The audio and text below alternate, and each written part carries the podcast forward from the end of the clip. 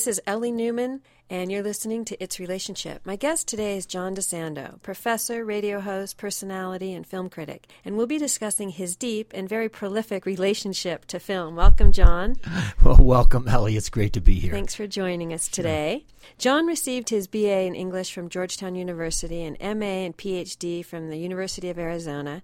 He's a professor of humanities and prior academic vice president at Franklin University, where he currently teaches film, pop culture, and graduate studies. Are you still teaching? I, I got No, this I'm off your site, so I thought that may be not still accurate. Do you think I should go back to that site and maybe fix that up? Well, because no, you know, you're a busy man, I know so that, no. and that's the reason I'm not anymore. But it was just recently, so you're in good. All right. good Okay. we're, we're in good stead there then, Close enough. Yes. Uh, John is the recipient of numerous awards.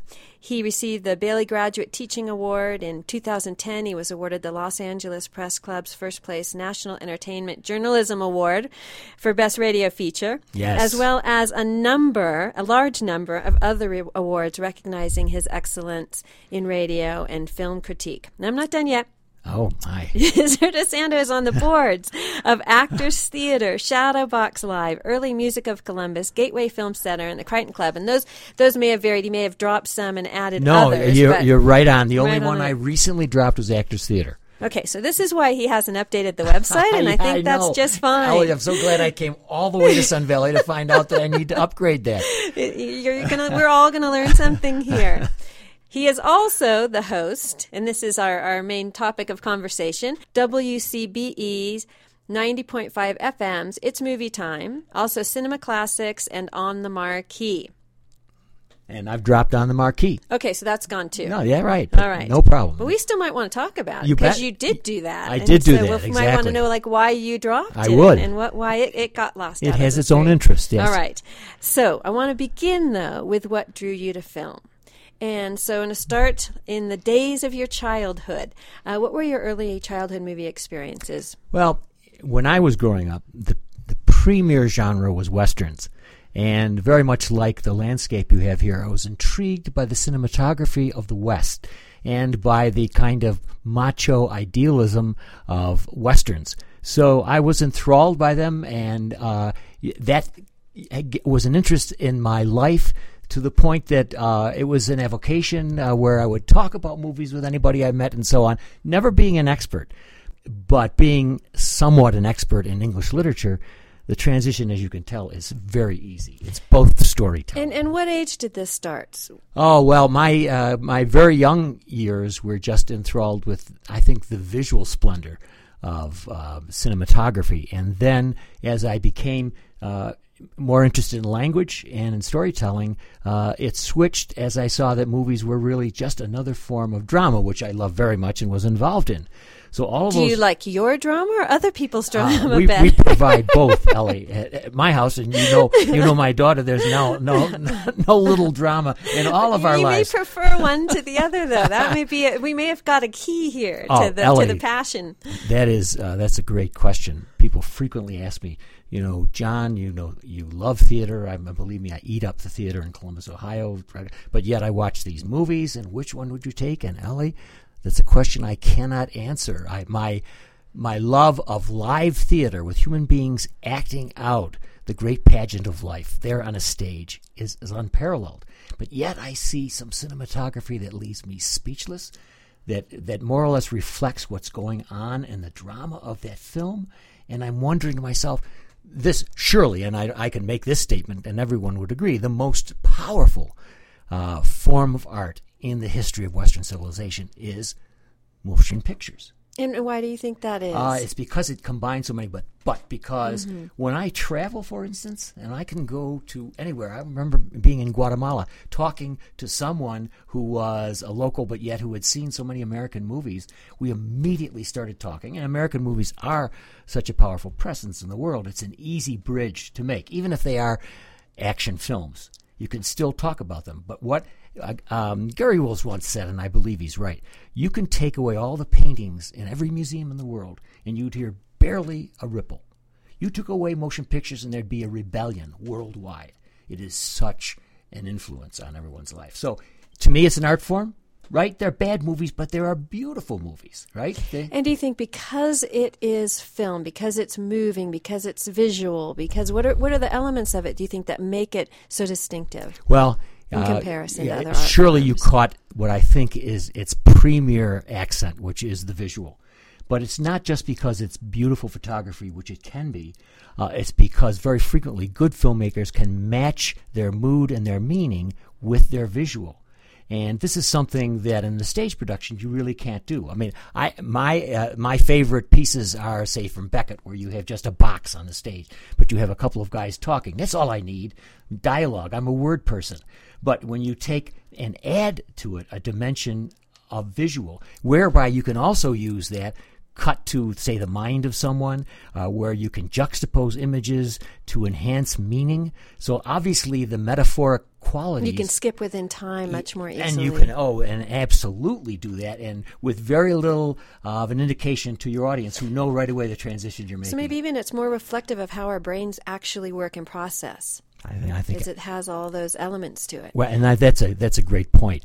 Uh, it really can mirror that kind of quick cutting that our minds would do, uh, and that's what I love about it. It's absolutely stunning. If you take something like gravity, and you have any idea what it means to be weightless in space, Cuarón did a magnificent, genial job of making you feel as if you were right there with Sandra Bullock and George Clooney, right there floating around in space. And with the immediacy, of whatever was happening. And you well. bet, and with the, the of course, the, the, the danger that accompanies it. I mean, it never even. And if you see how he did it in a quite complex way, in which he put people underwater, in which he, he made them appear sp- uh, to have no gravity, and it's just astonishing what in the end they can do. So, as a kid, would you say this was a passion or an obsession? And was it supported by your family? It was neither. Uh, it was just something that was a part of my life. It was, along with stage uh, productions, the, the the real cultural part of my life, I believe, as they were for many kids growing up in, say, the '60s, '50s, and '60s, uh, where it was, certainly we had no internet, we had nothing like this to you had Saturday us. cinema. And you, boy, did you hit that right? And you had this social event of a double feature uh, with a cliffhanger and so on, all that, and walking up and down the aisle and talking to everybody and so on. You had a real fine. Beast thrown at your head. Yes, sat in the front. Yeah, for sure. So all of that was not an obsession. It was just simply a strong part of my cultural life. I'm wondering if it became an obsession, but that again we're going to discuss later, Hmm. so don't answer that yet. So I want to talk a little bit about what the path to becoming a film critic looks like in general and what your particular path looked like. Ma, you do do have good questions. No wonder you're good at this. Yes, that's a great question. What really happened is that um, in in pursuing my interest in literature, and uh, I, I came to Franklin University as a vice president, but I also wanted to keep teaching because I had been a humanities teacher, and literature had been my primary uh, responsibility And you enjoy speaking. and and I do like that very much too. So, what happened was that uh, I was able to teach a film appreciation course at that university because there was no there were no experts there on that. Not, for instance, my uh, my neighbor, Ohio State University, uh, would be impossible for me to teach a film appreciation course. There are way too many experts already in there. But in a, in a, in a different kind of of college and university, uh, where people have different skills but they're not uh, extremely honed, I was able to sneak in there and teach that. And the the difference between teaching film appreciation and literature is small as long as you have that word appreciation on there because I don't I don't pretend to be able to tell you how to make a movie. But I surely can tell you what I have to go through as a film critic. And basically what I do is I say I say to myself where does this director want me to go with the film? And then I'm able to make a comment upon how successful he or she is in doing that and I can talk a little bit of the film language, but basically it's storytelling, Ellie. And are you judging when you when you're critiquing a film? Are you judging it on the whole film, or is it good enough for you if parts of the film are fabulous? Um, well, that's two, and that's two elements of what, what I do. First of all, I'm an optimistic critic. When I go in to uh, to look at a film, I am very excited about where I am going to be going with that film. And I'm just ready for that journey. And do you have a, a perception prior to sitting down as to where it, it should be or might be taking right, you? The only thing I, because I'm able to select the films that I critique, I do have some notion of a quality about that film. Uh, now and then I have to do schlocky movies just to establish my cred so I can give them a bad grade and everybody thinks I'm a good critic. But basically, I'm going to be choosing films that I would award a B or an A to, not because I'm easy, but because initially I pick ones that I think are going to be, I think are going to be good, but I don't So you've carried your academic standards along. This film's Oh, yeah. getting a grade. It's not getting thumbs up, thumbs down, yes or no, A, B, C, D, E, F. Ellie, I fought that. I fought that in the star system Uh-huh. for a couple of years. I'd like to be like the New York Times, where you have to read and draw your inferences and so on, because they're not going to tell you what how many stars. Are. But I discovered that a radio audience, for instance, in the end, wants to know what your grade is. And when I talk to people who've listened to the show, they will tell me, "Well, you gave it a B," and I thought that was good enough for me to go. And so, with that, what do you see as the film critic's role? What what are you providing for the, the public? Well, an intermediary between the filmmakers and the audience. And somebody, and, and I fashion uh, my shows on the fact that they're accessible. That is, that they're, they're just as if you and I talked about a movie that we had both seen. And there are certain elements you suggested them for the theme, for instance, is very important to me, but it was always in literature too. Is there an overall theme here that is supported by the individual shots and sequences of that film?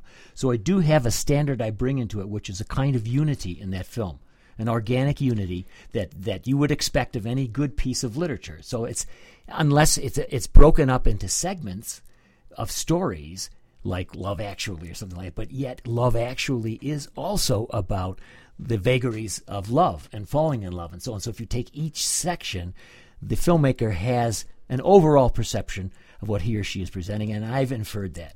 And do you have to have enjoyed it to give it an A? I was thinking about the connection with literature, and I was thinking, I've just been reading this book, and it's been a struggle because it's beautifully written, it's beautifully told, the theme is fabulous, but it's painful. The the it it's heart wrenching and painful.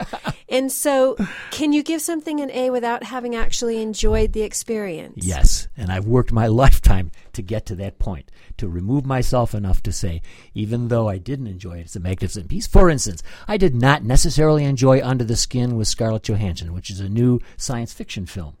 Uh, what they have done is taken the story and and and really excised most of the explanatory material. So it's not.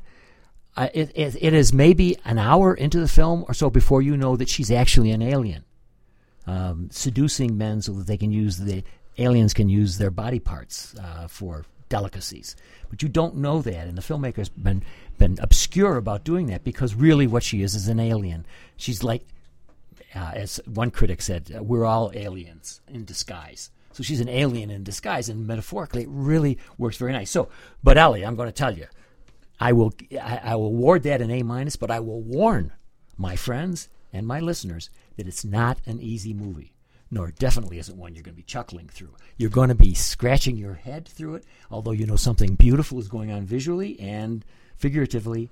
Uh, in the end, I will express what that challenge is correct. It was the same way with Terrence Malick's Tree of Life, which I really love, which is highly figurative his I mean he matches his mood and his meaning to his visuals so that it, it's crushingly beautiful but at the same time anybody who isn't who hasn't been training himself or herself for a long time in uh, the way at which artists reflect so subtly in their work it's going to be exasperating so yes uh, indeed but But he gets an A because he accomplished what he had set out to do in a in a way that was was well done. it is accomplished for me, Ellie, and that's a very important concept.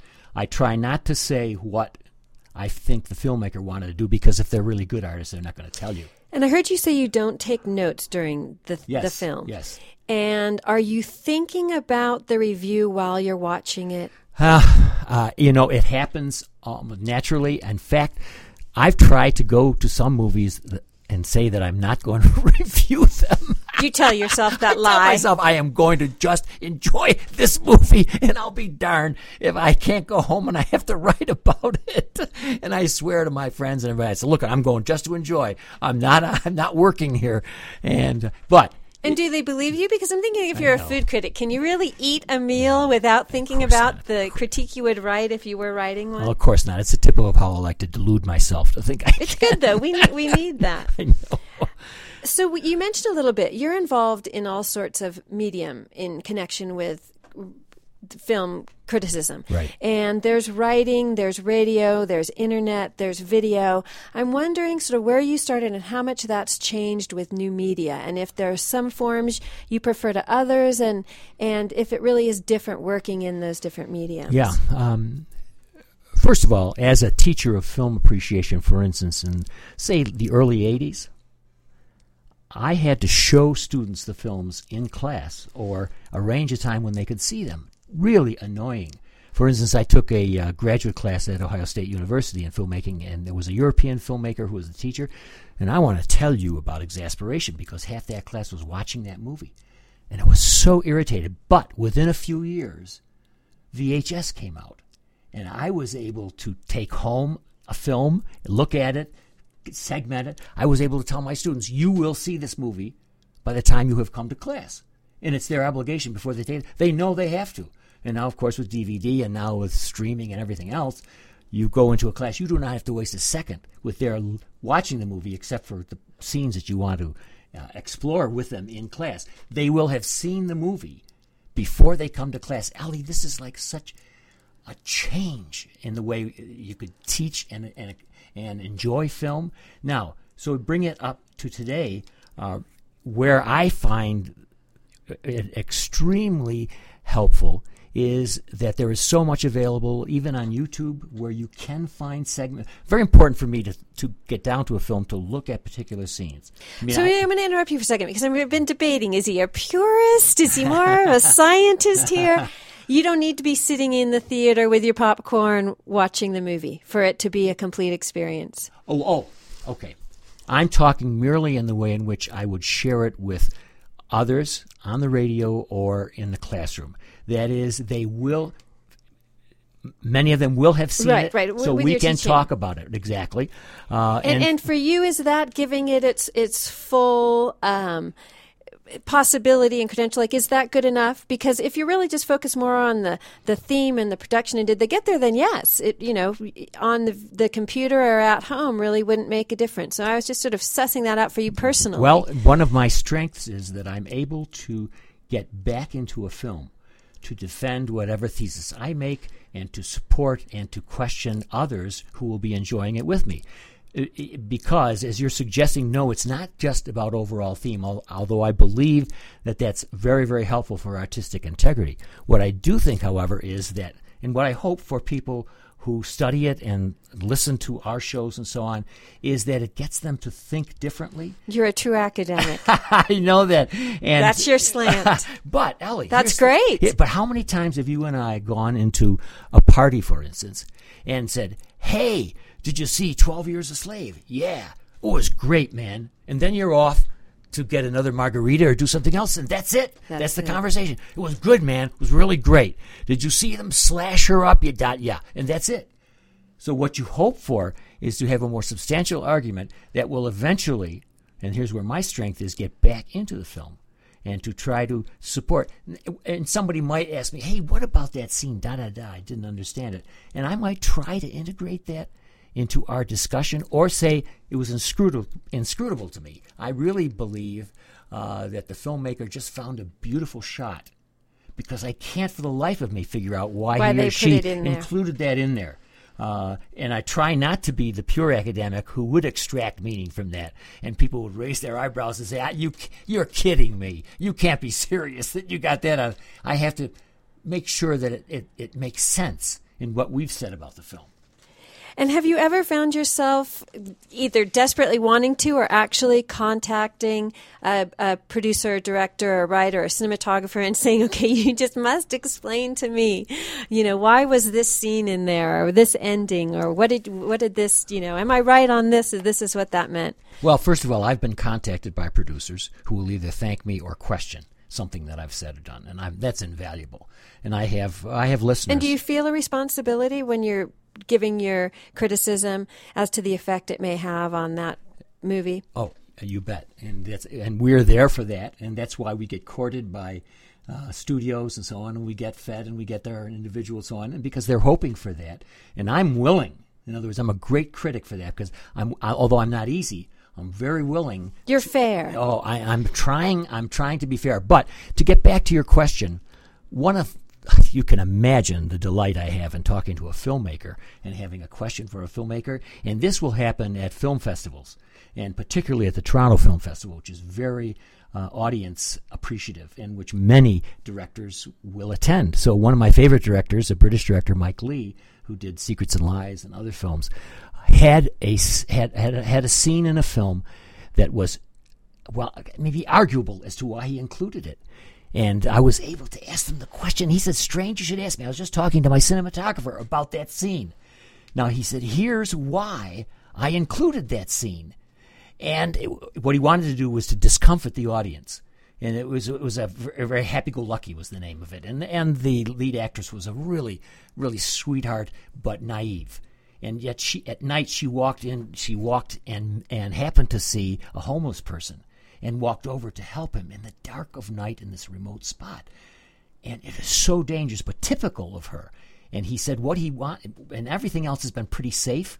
So he said what he wanted to do was to discomfort the audience and let them know that her naivety could lead her into some very serious problem. It was excellent. And, and he had another one that I asked him about. I didn't ask, I think an audience member asked him about it. He said he knew that he'd have trouble with that one. And here's why. I mean, Ellie, this is like, I'm dying. A highlight. I'm dying right there on the spot. This is actually somebody talking about his own shot, his own scene, and why he included it. Because he has no obligation to explain it to me.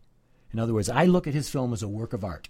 It's, Complete. It is complete work of art. And what I take from that, it doesn't. It's like Frost said to somebody come up to him after he after he read a poem, and the lady asked him, "What did you mean by that da da?" He said, "What do you think I meant?" And she said, "Da da." He said, "That's what I meant." right, you know, right. The, the audience's right. interpretation. Right, the filmmaker's irrelevant. But if you're fortunate enough to get one who will actually talk about his her, her work, oh my gosh, yeah, so, yes. All right. Well, we're going to take a short break. This is Ellie Newman on Its Relationship. I'm here with John DeSando. We'll be right back. All right, we're back. This is Ellie Newman on Its Relationship. I'm here with film critic and much more, John DeSando. And, John, I just want to go a little bit back to I interrupted you when we were talking about the new media and how much that has been helpful in teaching you're you're teaching the kids and having them be able to see the film. How has it affected you? You know you went sort of from writing i think film yes. criticism and then radio and now you're doing videos. Is there one medium that you prefer over the other? The best of all ellie is the one we're doing. Uh, and uh, radio is such a personal medium. It is it is so private between the two of us and the person who's listening out there, whoever that, that might be. one soul right, right, out right. there. Maybe two, uh, but anyway, but it is such a private thing. And as you and I both know, we can look like hell when we come in doesn't make any difference. Well, I don't know like. though. My first day at the station, my husband said, "What are you going to wear?" And I looked at him and I said, "It's radio." He said, "Oh, it matters." And I thought, he's right. It doesn't matter. Well, now that I put a video component on my show, it matters much more. It does matter, and it reminds me how you know you have to worry about what you wear and what you look like. Well, and and then you had mentioned that before you would go get a cup of coffee and people would rec- you know say, "Oh, I recognize your voice." Well, now they're recognizing more yeah. than your voice. And I had been on television for a while doing this uh, and for did ten you, years. Did you? And that's more than a while. Yeah, you're right. Substantial and, amount of right. time. And even recently, and people, and of course, many more people recognize you than they do for radio. But um, but for me, because you've had to worry about the visual. It's probably the opposite argument we had about um, film and its strength. The point, the point is, it can be a real negative because we're such a visual and sometimes superficial culture that what you look like actually makes a difference. So radio reduces it to, hey, it's Ellie and John. It's the radio show, and it's exactly what they say and how they say it, and who cares what they look like? Because I'm listening. It's like the, the thing you most wanted when you when you talk to somebody is that they would listen Just to what listen you say. And be heard. Right. And is your approach to the criticism different? When you're sitting down and you're writing about a film, are you taking a different approach sort of mentally than you would be when you're talking about and having a conversation about a film? Uh, I can start out by having an o- overarching uh, reaction to the film and making some sometimes smart aleck remark to catch somebody who's listening to catch their attention, uh, but at the same time to give that overlay of unity at the beginning and then begin to get into the film. And its historical and its cultural references and the actual uh, figurative nature of that particular piece. So I can in my in writing and in presenting it on the radio, I can move in as I want into that topic. Now, if you and I are having dinner and we're just talking about many things. I can't begin, I could with you, but with most people, I can't begin by saying, you know, that film was about da da da and make some great thematic statement. I can't do that. I have to ease into our conversation with that. And because I do this for a living, I am not going to come in marching in and start dictating or whatever. In other words, start sounding like like a pure uh, film critic or academic or so on. I want to move into that. I want to draw out. I want to see how much Ellie knows about movies. I want to see if Ellie has seen this movie. And I really want, I will actually not try to say anything until I hear what Ellie has to say about it. And then I'll try to move in there. I mean, after all, you know, I'm like. Well, and it's a different skill as well. You're not then controlling the path of the conversation as well. Whereas where you're writing, you dictate the beginning, the middle, and Got the it. end, and you you control the message. Exactly. You aren't controlling the message in a conversation. Exactly. And what you're hoping for is that you have a difference of opinion so that the two of you can explore that. That's what I was going to ask because it seems that your career you have made choices now to be in conversation, and I want to talk a little bit about that. Uh, The other thing it seems to, to connote is that you have to have some skills that maybe one wouldn't think. You have to have a great memory. I was listening to a show you did on composers, and you especially were rattling off Yes. composer after composer and the films they were in, the scores that Mm-hmm. they did, and what were the highlights and what were the lows. Right. Right. And some Do you of do mental calisthenics? well, it- it- that going. you know, there are a couple of uh, ways of looking at that. First of all, with the number of years that I've been involved, it's not. I'm not a stranger to many of the things we're talking. But when you're talking about composers, and we're doing a show this week on cinematographers, for instance, uh, I, like you, have to do my homework. I have friends who can rattle that stuff off like you won't believe. My memory is an impressionistic memory. I can tell you how I felt, what the milieu was like, and so on, but the actual details, Ellie, I have to work at. So uh, for this show we're doing next week on cinematographers, I found a site that had the 50 greatest cinematographers, and I was able to cull from that ones that's oh yeah I forgot him, oh yeah I forgot that. But when it comes And off, then all the other synapses start firing. Exactly, exactly. in And- connection. And, because I have such a familiarity with them, it, it sounds as if it just comes right out of the, this this giant brain that's spilling on. But no, it's that that the synapses were created before the show, just as you had made these. And I have to say to the audience here, I've rarely encountered anybody who has as great questions as Ellie. So you're all very lucky to have her. But uh, Ellie, that and, and to create those connections. But as you know, uh, people hear you and oh Ellie, that is so easy. I think I could do that. No, you couldn't. And just do you work at it? Yes, you do. And are you getting better? Yes. Do you listen to yourself? Unfortunately, you have to and say to yourself, I'm not doing that again, and I am going to try to da da da. We're always working at getting better, and it is it is always I think it is always hard work. And I thank you for that comment. And in fact, the show you were uh, you were talking about for composers is an excellent example of where yes, I knew some, uh, but many of them I had to dig out out of the internet, which is the great gift to those of us who do research. Just an un- Google it. unbelievable. Oh, unbelievable! You- All you Nowadays, you can't imagine doing some of these things. What did I? How? What did I do before? I Oh, called my my, mother because you know, but you know, everyone doesn't have that option. Yeah, yeah, yeah. So, so yes, um, there's a lot of research that goes in, and you hope that it sounds smooth enough, that you sound brilliant, that it's coming right out of you. But of course, it's coming. Now, my other my other partner, Johnny Di Loretto, has a kind of memory that he could drag that out. But he's you know he's always looking at my notes too. Right. You Right. We'll, we'll, we'll see how he's doing in about 10 or 20 years. All right. So I want to talk about that a bit. That's your uh, show with the Cinema Classics. Yes. And it is an award winning. Cinema Yes. Classics discusses great movies then and now, from films, genres, directors, and actors to everything else in between. The hosts don't always agree, but they're always fun and informative. And that's with Johnny Di Loretto.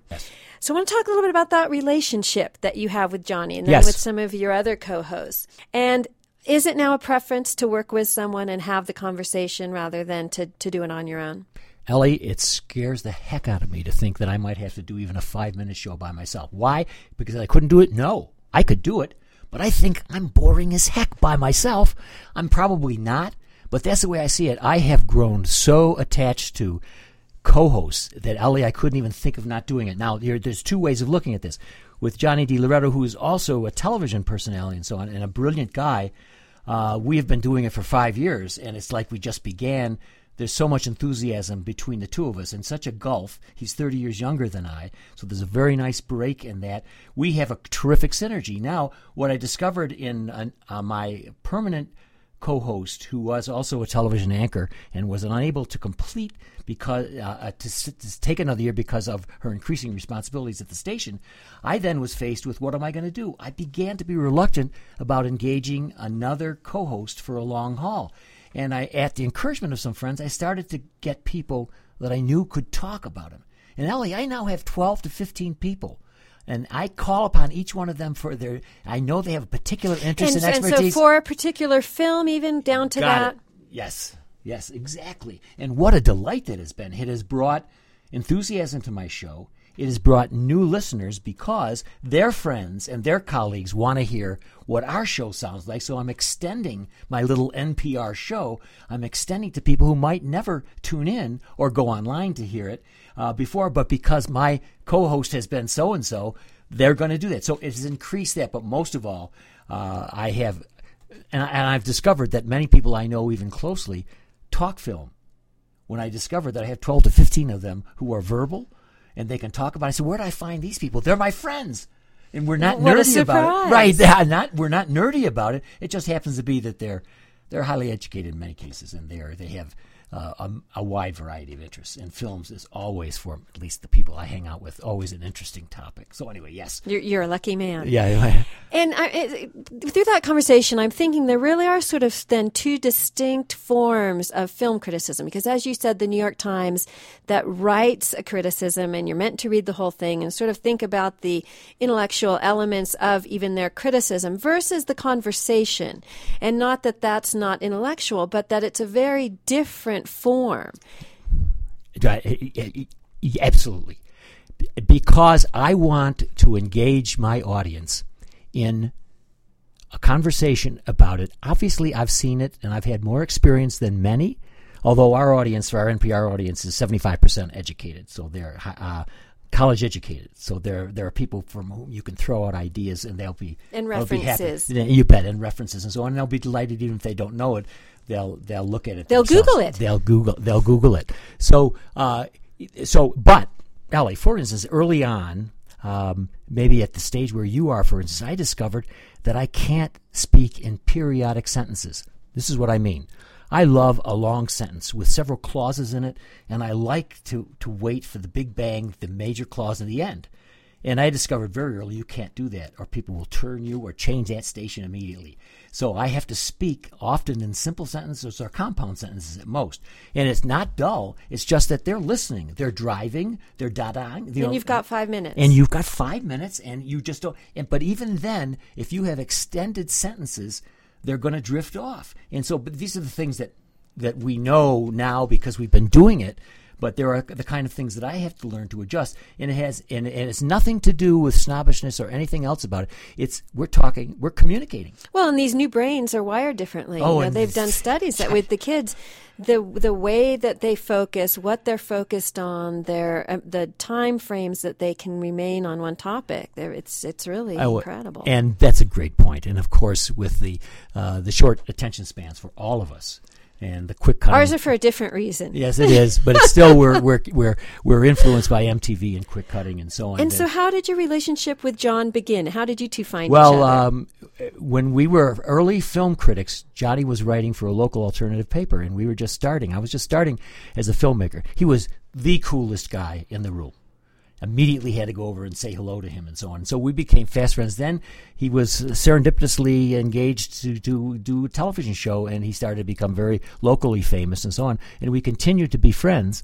Uh, he was. I asked him to be uh, to start this cinema classic show with me because he was such a great personality and because he was so bright and because he really has an expertise in American films. And I, my show, uh, our show, Cinema Classics, can't really be uh, heavily international films because Johnny hasn't seen as many of those, as ex- and because our audience would be somewhat remote, even the highly educated audience we have, for those people who love international films or indie films and so on is a small segment of that. So we frequently go to topics. For instance, this week, besides the cinematographers, we're also going to be doing another week on John Wayne. Now, Back I, to your roots. Right. And and for Johnny, doesn't have to prepare. Now I have to prepare. But Johnny doesn't. He's 30 years younger than I am. Isn't he the quintessential Western guy? Uh, well, he is, and and you, and, and you you hit him right, man. He he he's a he's also a Clint Eastwood aficionado. You know, you can just you can just tell who he is. He's a rough and ready guy, but he's very bright. And so, do you guys? Did you think about it beforehand? Do you have a shtick? Did it happen before? Do you have one now? Do you guys agree to be agreeable or agree to be contrary, or just do you just let it flow? Well, let me give you a, a little bit of history on its movie time and where I had uh, Clay Lowe as a uh, as a partner. He was the chair of photography and cinema at Ohio State University. Very knowledgeable, terrific, beautiful voice, and so on. We initially had started even tacitly agreeing to, to somewhat disagree, and people seemed to like that, that we'd go after each other and so on. Um, what I discovered, Ellie, is that I can't fake it that I yeah, I think with Siskel and Ebert, that was real. Yes, you know, exactly. and I mean they had a long relationship, and I think cared about one another. But I think from the get go, yes. those two disagree on pretty much everything. And my my my challenge with my co-hosts is that all of us are well educated, all of us have sensibility, and many of us have similar tastes in films, so that we can't I look for the day when I might award a movie an A and a co-host, and just recently I, I did have that, I had a C, and I was ecstatic because I hate when we both do A, A minus B. You know, we're so close, but that's because that's the way, you know. That's you, what's authentic, that's and, right. and, then you focus on the subtleties. Yes, exactly. So, uh, so I'm hoping for that, but what it comes out to is a, is a truly authentic experience where what I say, what my co-host says, is really what they believe. It's not contrived, though that was a consideration in order to keep it an entertaining show. And ha- did you try it? I'm guessing uh, it would fall flat. You know, I had it in the back of my mind, and everybody loved it when I was naughty and doing that. But I quickly discovered I can't do anything but what I really think, and and I knew that it, I would have better ratings if we fought with each other more but I couldn't do it. it seems it seems maybe the, the judges have a different idea since the shows won the LA Press oh, Club, oh, yes. the Marcom, exactly. the Silver Microphone, the Communicator, yes, the Hermes Creative Honors. Yeah, so it's, it, it's a success, right? And we've been on for 13 years, and you know we've done something successful. But I think about your question. I think about that regularly. You know, exactly. For instance, when you know I'm putting now video on. Um, I'll get it on YouTube and put it in and embed it in our website uh, for the, the, video portion, which would be 10 to 15 minutes, would be original, raw, almost raw, and then the radio show, which is five minutes, and the NPR show. And so, uh, you know, I'm constantly thinking about, well, what will what will jazz this up? What will really make? And you know what? The, the biggest mistake I make, which I won't change, is that nobody, I mean, very few, 50 people, for instance, may watch that show, but 10, 15 minutes is way too long for mm-hmm. YouTube. Right, way too right, long. right. Even shorter attention span. Oh. But it was a good 10 or 15 minutes. exactly. If only they would have stayed, it'd have been worth it. And so, uh, how is um, its movie time similar or, or different? Well, its movie time takes movies that are coming out now. Um, so uh, current, current ones. I try uh, for a, for our Friday shows to have a film that's opening up that Friday. And you mentioned, you know, the film you're talking about, the scene you got to speak with the the filmmaker about um, wanting to make the audience uncomfortable. It seems I was looking at the ones you had reviewed in the last few weeks, and I thought many of those films. It seems that was the one of the main uh, ideas was to make the audience quite uncomfortable. Yeah, is that? Do you think is that sort of modern filmmaking? Well, that's modern good filmmaking. It's not always. I mean, we're going to have Spider Man coming up. How you know how tough is that going to be? I mean, uh, how how it's demanding? Quite darker though, progressively, which so, so did Batman. I know, and, and, the Harry Potter books and I films. Know. And and Captain. Can nothing be nice? Yeah, and Captain America has its dark mm-hmm. spots. Yeah, you're right, and particularly Iron Man. Uh, they're all pretty. They're pretty dark, but they're just dark. You know, the cinematography is dark, and uh, but now and then you're going to get uh, uh, Robert Downey Jr. to toss off a really acerbic line. But basically, it's going to be what I consider bland or formulaic. You know what's going to happen. You know why it's going to happen, and that's. You know, And does that serve a purpose? well, it it, it, it it brings people into the art form on a, on a low level, but in really exciting when you look at the CGI and you look at the things that are done masterfully on there.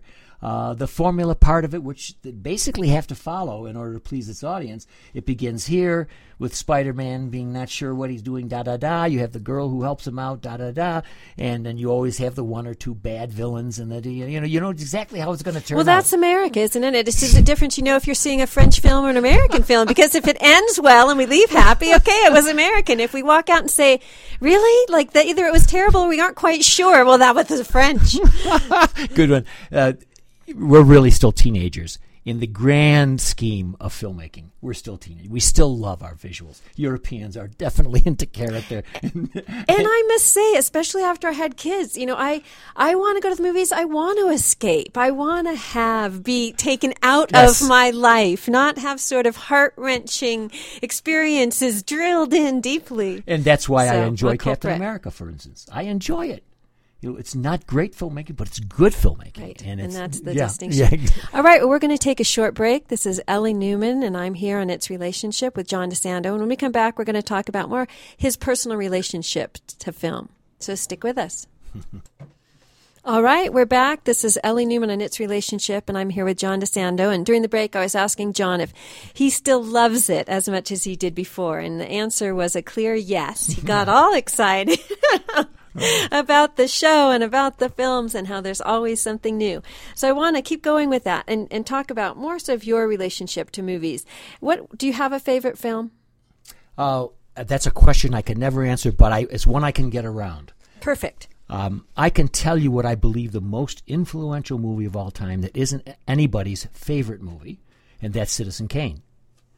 Uh, I can tell you the most romantic movie for me, which I believe also AFI says it's the most romantic movie of all time, but for me is the best romance is Casablanca. So I can tell you ones, but don't I can't tell you what my favorite I my favorite western. Do you think that's my favorite? I don't know. The Magnificent Seven. And would Casablanca have been the same film if it were in color?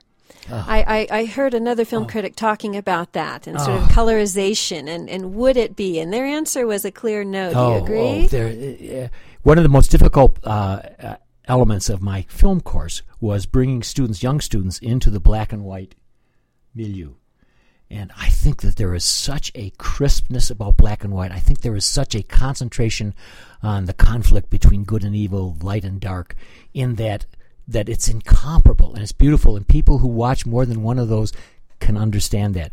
Colorization, I'm trying to think there was a colorization that was successful, and I can't even think what it was. In most cases, it's deplorable because a good filmmaker is very aware of the of the, of what kind of light is being presented on there and where the shadows are and for what reason they're there. So when you take and colorize that person's work, you're you're tampering with that person's work of art. What do you think? They don't. It doesn't. They didn't notice? right? Right.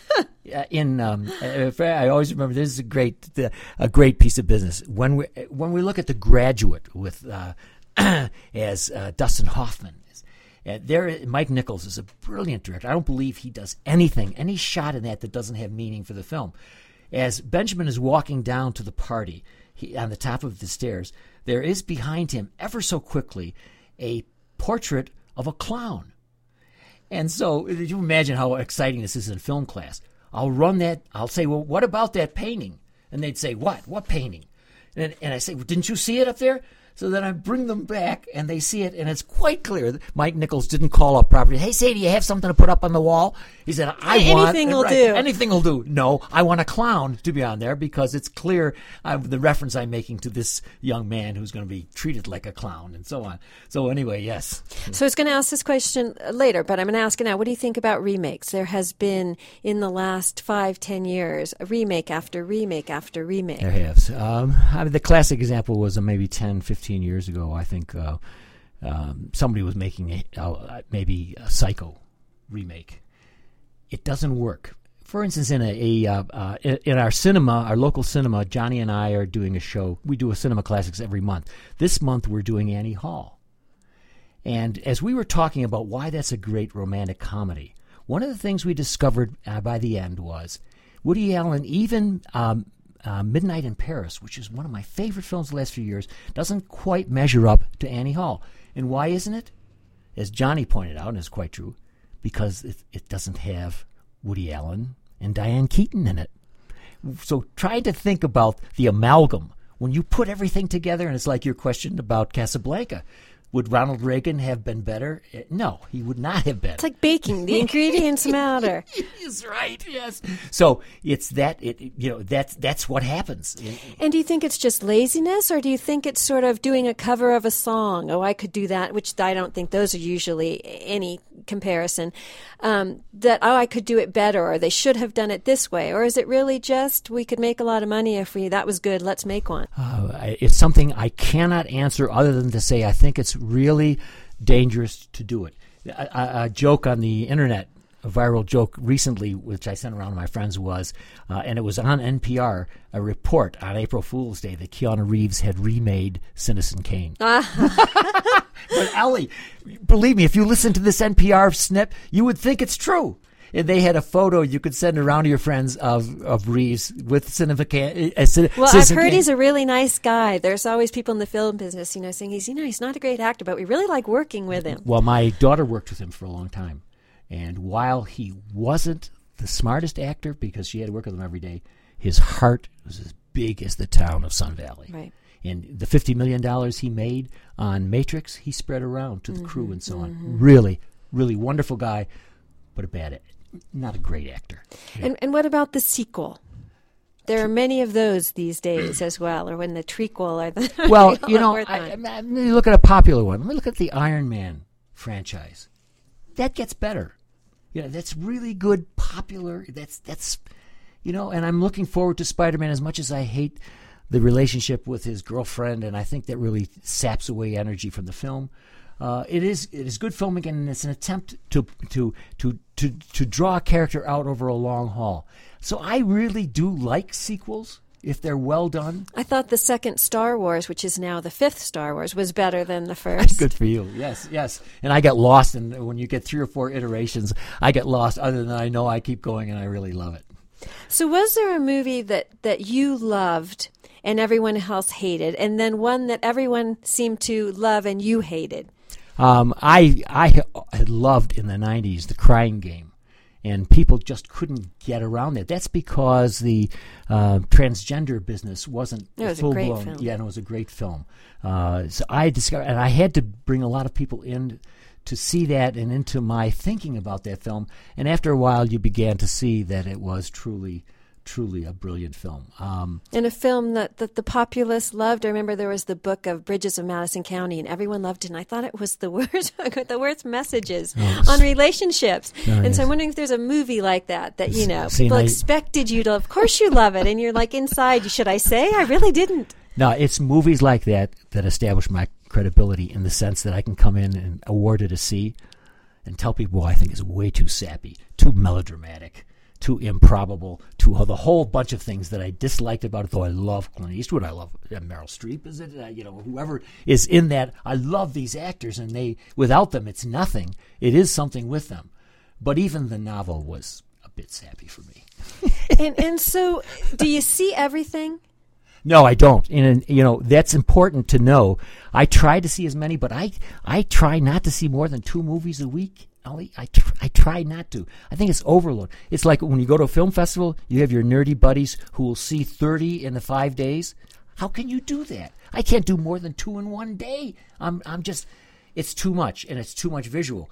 Uh, people ask me, why don't I have a television? I don't have a television because when I stop watching and working with Audacity and doing all this that we, that we do, sitting in front of a monitor or a screen, I want to read. And I think too sometimes the movie has to percolate. I can remember, and I don't remember which one of the Woody Allen films uh, where the ophthalmologist is there and he's going oh, yes. blind. There's you know the blindness, and I it wasn't until sort of the middle of the night I woke up and I thought I get it. You know, I'd left thinking, oh, I don't really think that was so great. And, you know, and so it has to sort of sometimes percolate in there. I oh, think and, for all the pieces yeah, to and, settle into place. And you cannot see that many films and uh, have them all percolate. It's exactly. I will select movies that I think are substantial, and therefore I can't be watching three or four others during that week. That's exactly what's happening to me. While I write it, after I go back and I have to rewrite what I write and what I have a show about it, they're taking a long time. I can't have all these other images uh, kind of crowding out yeah, that one. Right. And is there a, a genre that is now sort of your favorite or has has been steady? You said it was the westerns early on. Um, are you a Dirty Harry fan? Woody Allen is is there? I am. I am. Uh, you've you've mentioned some good ones. I'm always for, for that relax, relaxation that you and I like. I always like a good thriller. And uh, I have always liked the westerns. Did that for me. Now the thrillers do that for me. I love European intrigue. I love the fast-moving uh, hero.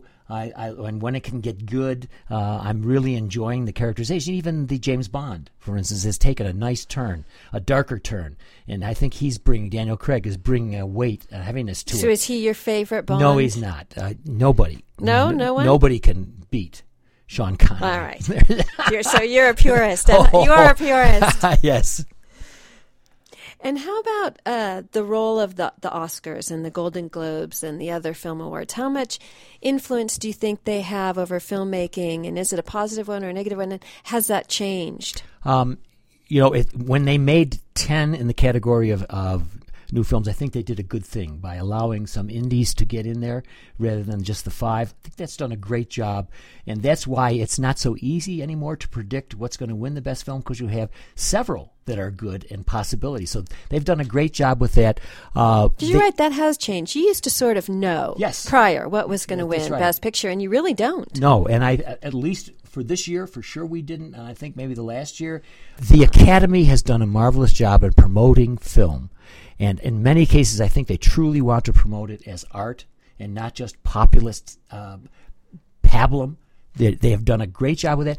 A rich time of year is somewhere between November and February for me in which everybody wants to talk about the Oscars, and I'm of course on top of them. Like I've seen every nominee, and I'm able, and it's it's a wonderful time for conversation for me. People want to know what do you think is the best, and wasn't that great? There are movies that they have seen. Many of them will have be trying to catch up on all the nominees, so by the time you get to the Oscars, they're on top of it.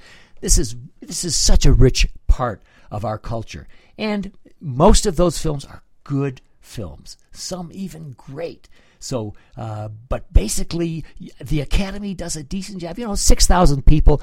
Are you going to get the highest uh, film to, to make it? No, not necessarily. The most intelligent? No, not necessarily. But you're going to get really good ones. And, uh, you know. Th- did you think Ellen did a good job hosting?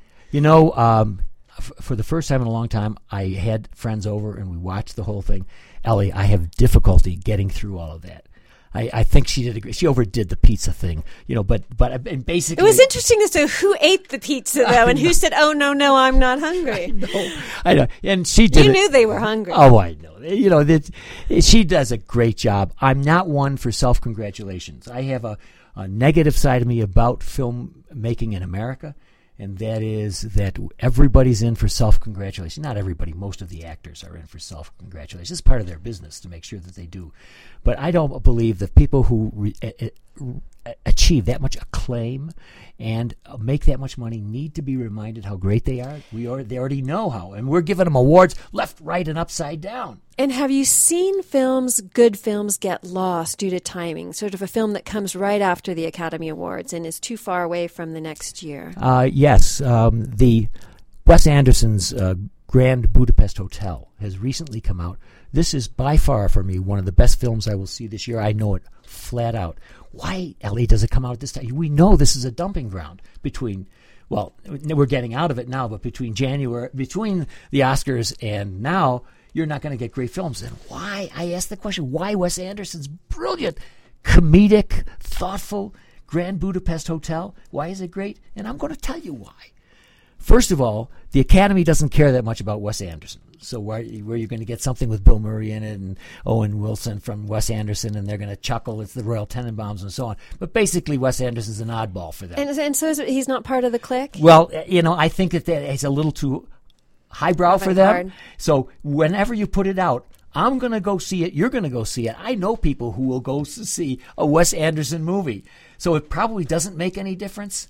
And I think it would have been lost maybe in the fall. Now I can tell you, Ellie, besides Dom Hemingway, the Grand Budapest Hotel is the best movie out there and it has no peer.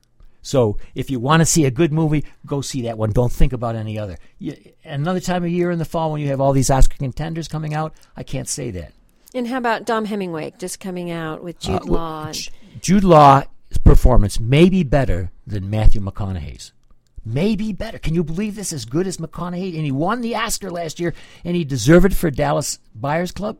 I, Well, and also restoring faith in, or, or creating faith in him, because I think a lot of people would sort of, you know, not take him very seriously. Sort of like Leonardo DiCaprio, you know. it- for you, it- yeah. when you, oh my gosh, they're good. Yeah. Well, it's not necessarily planned, but for sure his redemption we love as Americans. We love redemption. So mm-hmm. when he has that and a couple of other really fine films, including a cameo in Wolf of Wall Street, that just destroys everybody else around him. He is so good. This was his year. He deserved it. He's now. I'm telling you that while mo- many people won't see Dom Hemingway, which is about a uh, a British Cockney punk who gets out of uh, prison and has to rehab himself and, and law is just brilliant. So here's a great film put out at a time of year like Grand Budapest Hotel. I scratch my head.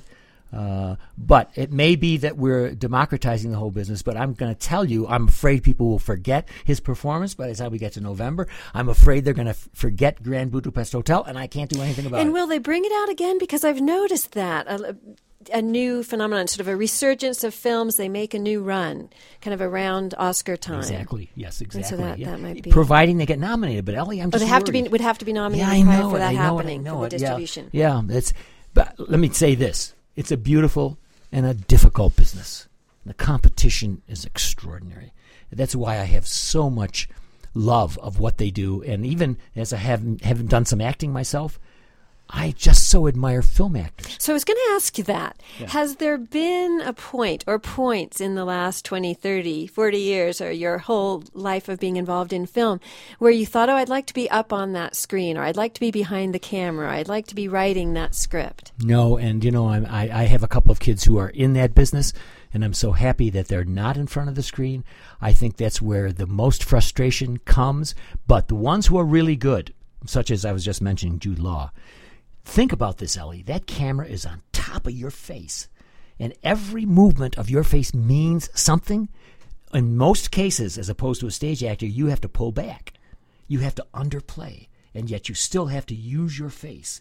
This is what a gift to be able to do this. Such a demanding medium. Uh, but for the business itself, behind the camera is where the action is, where the permanence is, and I think where a lot of satisfaction. And so would you like to be there? Are there moments? I would very much have liked in another life maybe to have been a director. I think that would have been more enjoyable. But when I look at uh, and see how people like Johnny Depp don't direct and get into movies that are questionable choices for them, I, I just I just can't understand. But then I do understand. To put together a film taking two years of your life it, with the difficulties of the number of artists that you it's a collaborative effort that you have to deal with Very different skills. I could see where Johnny Depp says, "Look, it, I'll find a good script, do it, and act it, and I'm not going to get involved in all the intricacies." of I mean, what happened to Kevin Costner when he did Dances with Wolves? What promise as a director! Oh, but then he did The Postman. So I don't know. Whatever happened to him, I think he's well deserved. Oh deserved. boy, I think he got really lazy. Yeah. But I think one of the, some of the stuff that I'm talking about is the demand. He can make millions as an actor. Why? Why should he get? Well, the artistry would be the reason why he'd get. If you can do anything as beautiful as Dances with Wolves, you know, you have a you have a, a command to, to put together. And then that too, right? You can do something fabulously, and then you're some the next thing's not so good, and you're cut off at the knees. It's brutal out there. Ellie, what is it somebody the other day was saying uh, for a film was saying, okay, that's that director's pass. Every brilliant gets one. gets- well, at least that's that's thoughtful. So, Yes. so one last question, John. I want to ask: How has film affected your relation, your personal relationships in your life? Has it been something that has been sort of you think an an additive or, or a, a distractor or a subtractor? Uh, it has en- seriously enhanced my life. I mentioned traveling, for instance, and being able to, to start conversation the way you, on a date, you might be able to do that because you don't know where to begin. Movies are a great way of beginning. For my personal relationships, even with my children, they form a part of our connection. And uh, a great joy when we all have seen the same film and we're able to talk about it. It is. And you did you drag them all to the movies when they oh, were little? We did. We did. And your Star Wars, I took them to that before anybody knew it was going to be great. We were living in Boston. I took the whole. I had six of them. We. Took, I took the whole tribe, and they were just young kids. And you know, they they had not hyped it much when it came out. So what is this thing? What is this movie? We went to see it. It's like Rocky, you know. And and my son never forgets that experience that we went. Any you took your t- kids to that maybe in hindsight were, were not the best I uh, made a- decision? Yes, I made a big mistake once. Uh, I, I was running a film series at my first college where I was teaching. And I had to go in and set the movie up on a Saturday morning, and I brought my daughter Thea, who turned out to be a screenwriter. And, very- And this may be why. So All you're casting So- it as a negative. No, but- listen, no. So I, she, I had her while I was putting together a Clockwork Orange, and after the rape scene, I suddenly realized that my seven-year-old daughter was sitting here. Now, my first wife, of course, has never forgotten this. It's, it's, it's been a great boon to her. Comes up again and Your again. It's been very useful. Right, right. It's been very useful for her. But when I took Thea to Harold and Maude, she said uh, that this was the most influential movie in her life. We saw it seven times. And I Oh, think Billy you. Jack 11. And I Oh. saw Dr. Zhivago when I was eight. So Oh, good for you. So you do come from that background, so you can understand. it was the 60s and 70s. Yes. It's not your fault, John. Right. You can't Oh, be kn- held responsible. I know, I know. So anyway, yes, uh, there have been some things that I have done that were questionable, but in the case of Thea, maybe that turned out really well. But, And it's something you all share. oh yes, it is. Well, thank you so much for joining me. Do you have a sign off for any of the the uh, movie shows that I we used can? to have, I used to have this sign off. I don't have it anymore, but I might just give it to you now. yes, I'm out of here. and go to let's go to the movies. well, thank you. It's fake. I say done work, waking up, pay me up, nine to five, five to one, one to eight thirty in the morning. Give me five more for my me time. Pray at work, give me five more for my knees time. I don't even need rhymes. I supply rhythm, it's given equations, X's. I'm letting the sentences run like the period was a cop car. Bobsled-